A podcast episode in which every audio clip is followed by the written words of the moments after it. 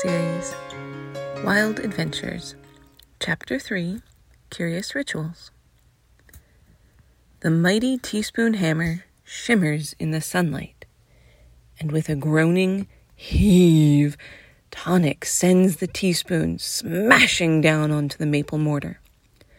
With a smash, smack, crash, crack, the seeds become a fine powder and are added to the black pepper and licorice root.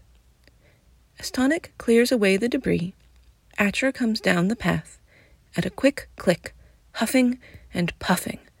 "I brought a piece!"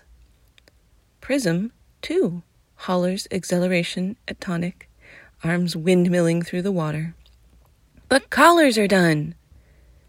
Cheering, "Greetings and hospitality!"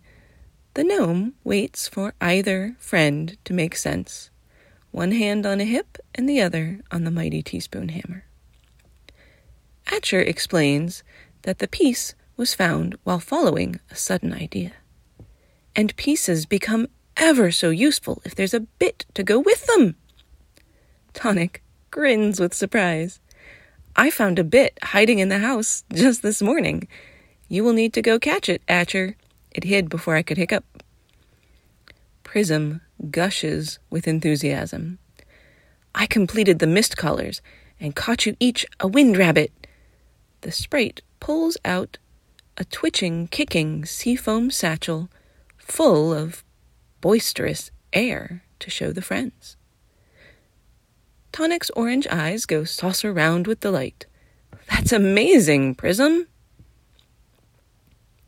While Tonic and Prism make space for the wind rabbits outside, Atcher goes inside and catches the bit with ease, finding it asleep on top of a book in Tonic's teapot.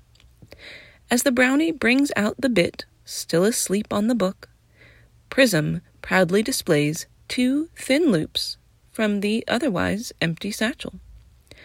"I made one for each of us," the sprite explains. "They help you form a bond with your wind rabbit by telling you their name, and the collars allow you to see them. Otherwise, the wind rabbits are as invisible to you as a bluster." Prism scoops a loop out of the air, and for the first time, Tonic and Atcher notice a small rabbit, shimmering like the reflection of wind and bouncing like bubbles, racing around Prism. The rabbit jumps and turns around the sprite, kicking up air and splashing flecks of water around. It is the perpetual gust that is always around Prism. "This is my undertow, a beautiful gale, and a really lucky wind for me," Prism states, while petting the rambunctious rabbit. Next, Prism hands a bundle of air to Atcher. Once Prism puts the collar on, it coalesces into a rabbit-shaped, shifting, sparkling mineral mist. Looking at the cordite braided collar, the brownie reads the word turbine just above the gear pendant. "I caught you each a zephyr. They are a playful, friendly breed of wind rabbit," Prism proudly pronounces. With a joyful laugh, Tonic accepts the other fistful of twisting turbulence.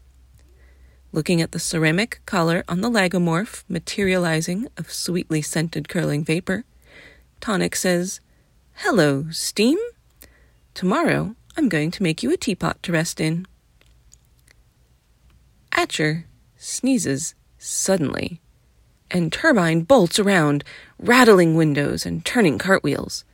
Steam escapes as well, adding a susurrus to the ruckus. Undertow joins in, and the wind rabbits tumble playfully around the garden, kicking up brush and knocking over the book and the bit who had burrowed inside it to nap.